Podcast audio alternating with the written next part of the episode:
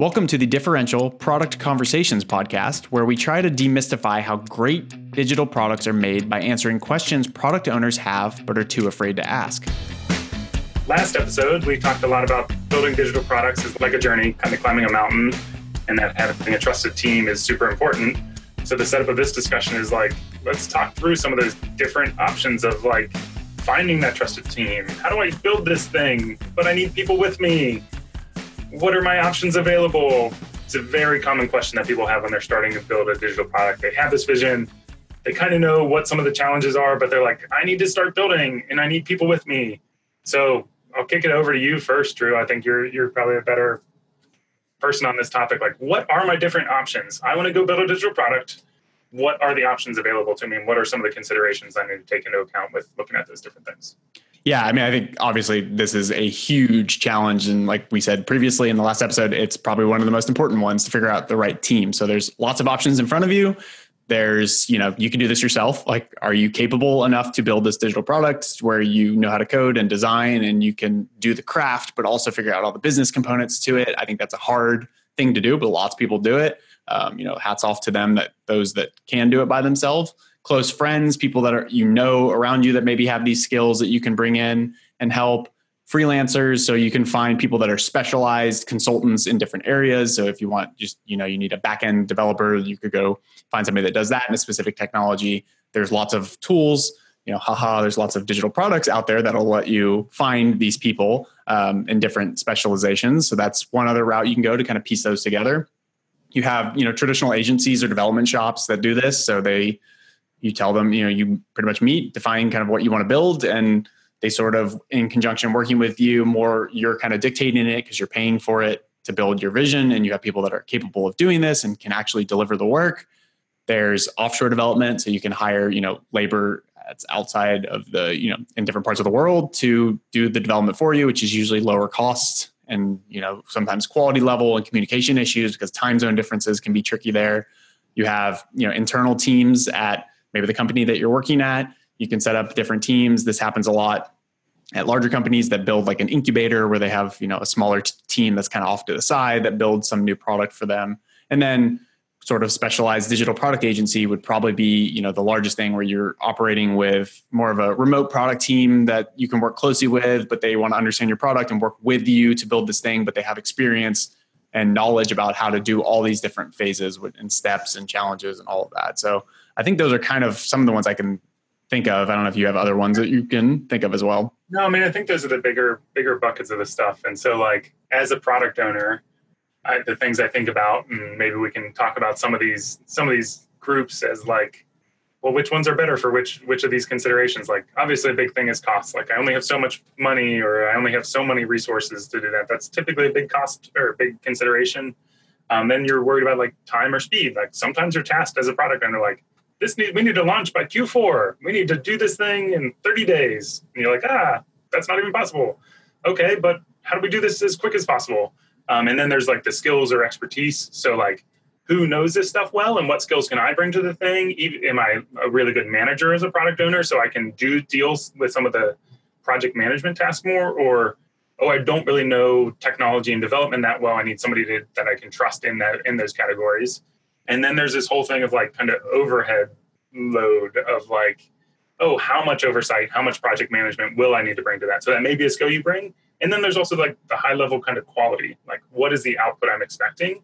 Does it just need to like meet the bare minimum, or am I looking for uh, something more polished, something that I'm looking at some of the bigger companies that have great digital products already, and like, oh, that's the bar that we need to meet. And they've spent lots and lots of money and time building building out those those products. So, question to you, Drew, is like, okay, if I'm really concerned about like speed and time, like what options kind of help me kind of get those at the quickest?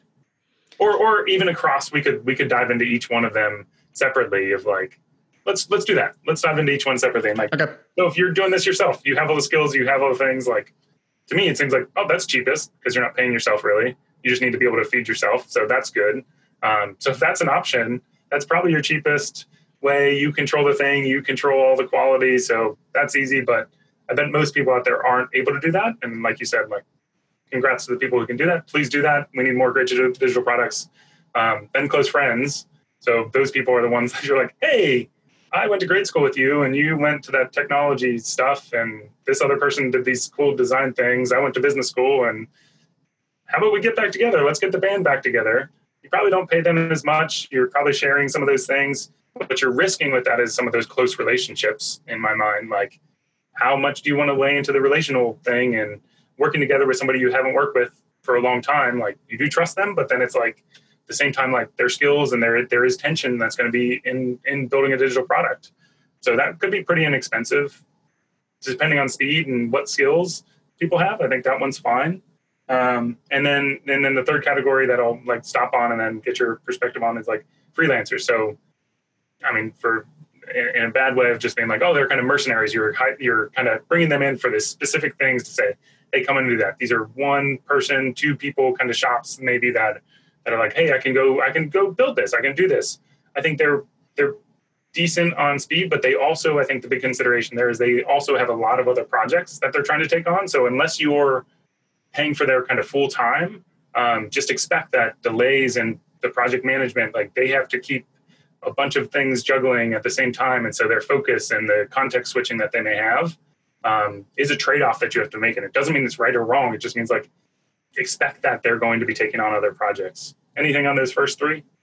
Yeah, I would say like with one interesting thing that you can kind of combine a couple of these is say I want to do it myself. I have the skills, I know how to design, but I don't know how to develop, so I find a freelancer that I can develop with. So then you're kind of pairing a couple of those things and you are mitigating costs at some level because then you're really only paying one freelancer to offset some of the skills that you don't have or maybe you do product you know project management or somebody who's used to launch who knows how to launch products or, or however you want to go about it so there's different ways we, you could also combine here and i think another interesting one is like further down the list you go you know offshore development can also give you really good cost but i think you're sacrificing quality and, and like i said communication issues and it's just a very different structure and i think if you're approaching this as like i want to build a great digital product i have this vision that's something near and dear to your heart you don't want to have to just relinquish that control you know and, I, and I've worked with some great offshore development companies. The, the thing I'd say, like, if you're looking at that option, is like you have to be really, really strong in project management and communication. You have to know that there's going to be challenges there,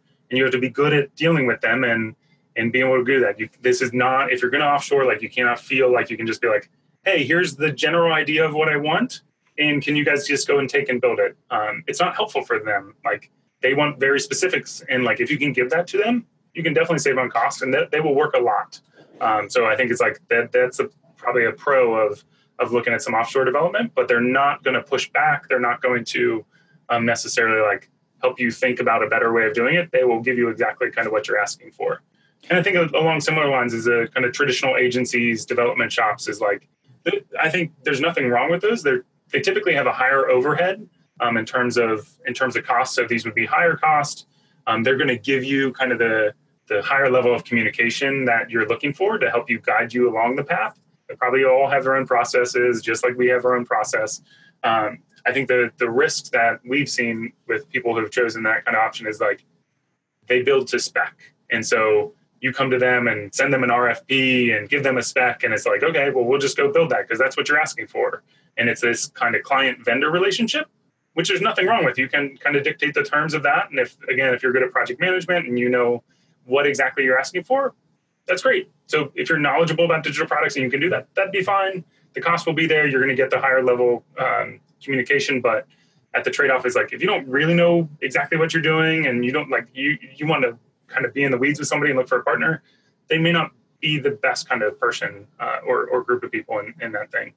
Um, yeah.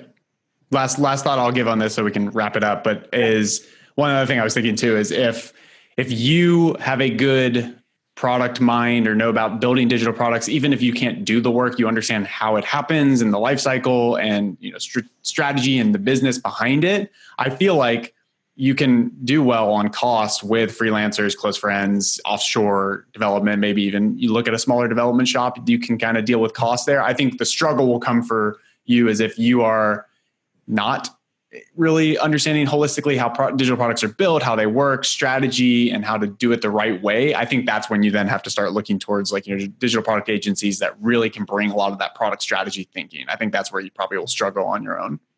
Yeah, and, and I'll add one more consideration before we, before we wrap up is like who's going to be with you through all of the challenges or give you consistency through each one of the challenges. Because if you think you're just able to bring people in, oh, this is one challenge that we're facing, building the first version. Okay, that is that is one challenge. But then like going to the next version and the next version and product iterations, like who do you want to stay with you? Do you need people along with you, or is it just like, nope, I'm going to keep going and bring people in? Um, is definitely a, a consideration. So I, I think we can summarize it with saying like building a team is one of the first challenges you're going to face in building a digital product. There are a lot of options out there. There are pros and cons to each one.